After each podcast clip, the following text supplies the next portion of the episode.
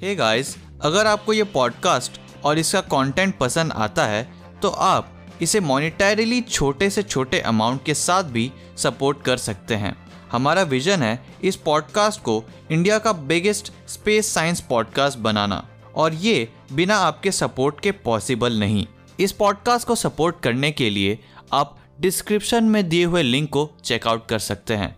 So with that said, enjoy this episode of space infinite podcast.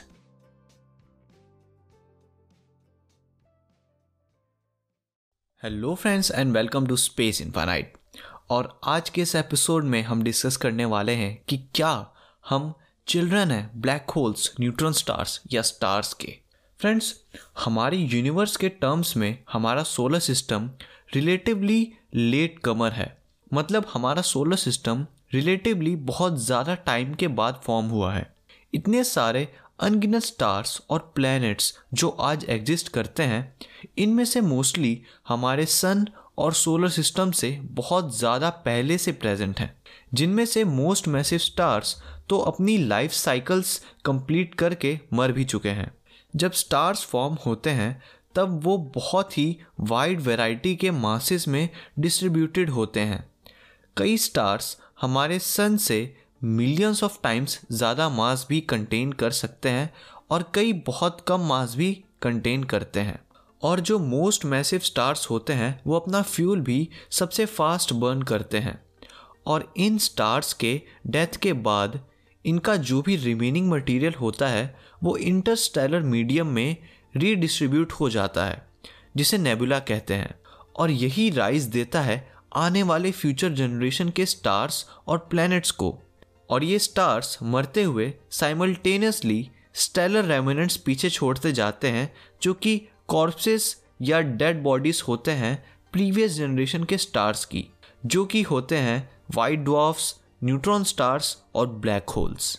तो friends, क्या इसका मतलब ये हो सकता है कि जब हम ऐसे stellar remnants nearby find करते हैं तो हो सकता है कि हम प्रैक्टिकली अपने कॉस्मिक एंसेस्टर्स को देख रहे हों। और फ्रेंड्स, ऐसा भी हो सकता है कि अर्थ के नियर बाय क्लोजेस्ट कोई न्यूट्रॉन स्टार जब एक सुपरनोवा ब्लास्ट से बना होगा तो उससे निकला स्टेलर मटेरियल एक डायरेक्ट कंट्रीब्यूटर हो मटेरियल्स का हमारे प्लैनेटरी नेबुला के लिए, जिससे सन, प्लैनेट्स और अल्टीमेटली लाइफ की फॉर्मेशन हुई अर्थ पर। हो सकता है कि हम चिल्ड्रन हो न्यूट्रॉन स्टार्स और ब्लैक होल्स के। फ्रेंड्स, जब हम क्लियर डार्क नाइट स्काई में देखते हैं तो उस नाइट स्काई का सबसे प्रोमिनेंट फीचर क्या होता है? वो होते हैं स्टार्स। वो स्टार्स जो by far most numerous heavenly objects हैं, जिसे हम परसीव करते हैं नेक्ड आइज से नाइट स्काई में। अप्रॉक्सीमेटली करीब सिक्स थाउजेंड स्टार्स विजिबल होते हैं अर्थ पर हमारे नेक्ड आइज से, और एक सिंपल बाइनोकुलर से ये नंबर्स ऑफ स्टार्स हो सकते हैं करीब वन लाख स्टार्स। यानी कि अगर हम बाइनोकुलर से देखें तो यही सिक्स थाउजेंड स्टार्स हमको और ज़्यादा नंबर्स में दिखते हैं, यानी कि हम एक लाख स्टार्स को देख सकते हैं। और हमारी कुछ बेस्ट स्पेस ऑब्जर्वेटरीज करीब वन बिलियन स्टार्स की प्रॉपर्टीज़ आइडेंटिफाई और मेजर कर सकती हैं हमारी मिल्की वे गैलेक्सी में। एंड फ्रेंड्स, प्रोबेबली सिर्फ हमारी गैलेक्सी में ही करीब चार सौ बिलियन स्टार्स प्रेजेंट हैं, और ऑब्जर्वेबल यूनिवर्स में करीब एटलीस्ट दो ट्रिलियन गैलेक्सीज प्रेजेंट हैं।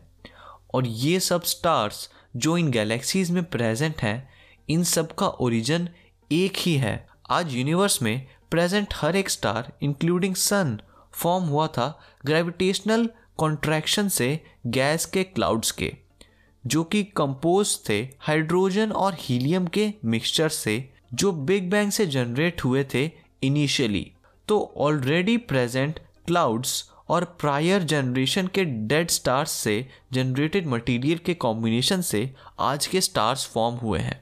रफली करीब नौ पॉइंट दो बिलियन ईयर्स के कॉस्मिक इवोल्यूशन के बाद जब गैस क्लाउड से सोलर सिस्टम बना, तो इससे सिर्फ हमारा सन और सोलर सिस्टम नहीं बने, इस क्लाउड से थाउजेंड्स ऑफ दूसरे स्टार्स भी बने।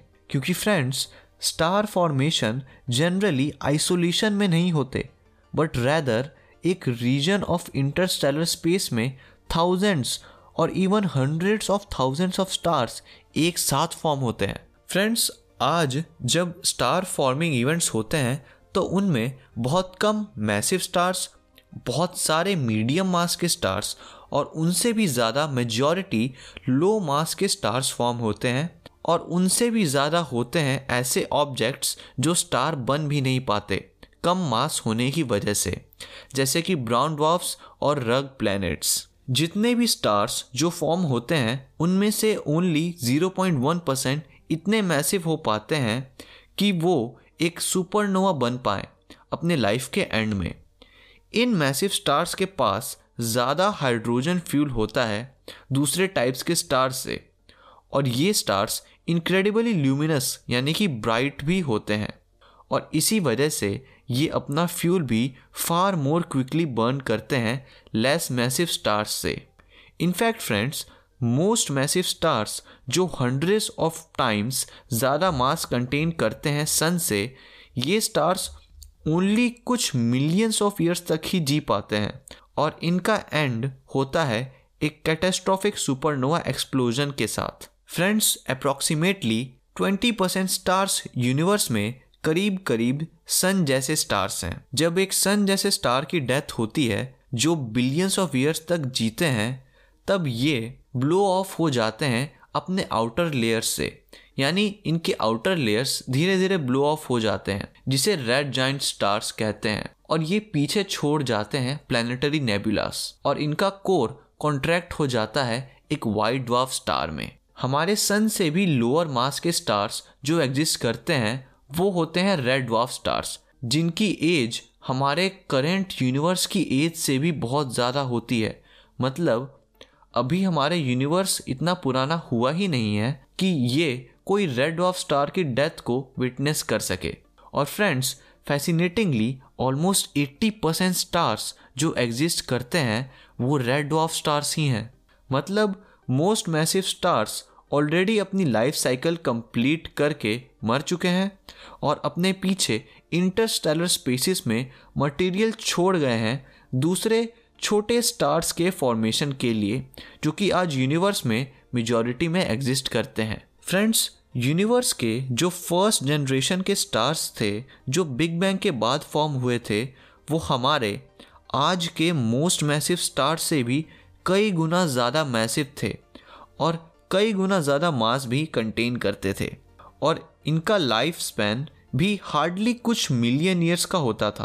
और एज अ रिज़ल्ट हर मेंबर स्टार इस फर्स्ट जनरेशन ऑफ स्टार्स का अपनी life cycle billions of years पहले ही कंप्लीट कर चुका है, जो सुपरनोवा एक्सप्लोजन में मर के कमिंग जनरेशन्स ऑफ स्टार्स के लिए स्टार फॉर्मिंग मटेरियल छोड़ गया है। इसका मतलब अल्टीमेटली हम भी कहीं ना कहीं उन्हीं इनिशियल सुपरनोवा ब्लास्ट के बाद बचे हुए स्टेलर मटेरियल से बने हैं। हमारा सन, बाकी प्लैनेट्स, बाकी स्टार्स, ये सभी उसी इनिशियल जनरेशन ऑफ स्टार्स के रेमिनेंट मटेरियल से बने हैं। ऑल्सो फ्रेंड्स, अगर हम अपने गैलेक्टिक नेबरहुड में कोई ब्लैक होल या न्यूट्रॉन स्टार फाइंड करते हैं जो कि करीब हमारे सोलर सिस्टम जितने ओल्ड हों, तो इसके बहुत चांसेस हैं कि ये स्टेलर कॉर्पसेस असल में उस सुपरनोवा ब्लास्ट से बने हों जिसके रिमेनिंग मटेरियल से हमारा सन, सोलर सिस्टम, ये सब बने हैं।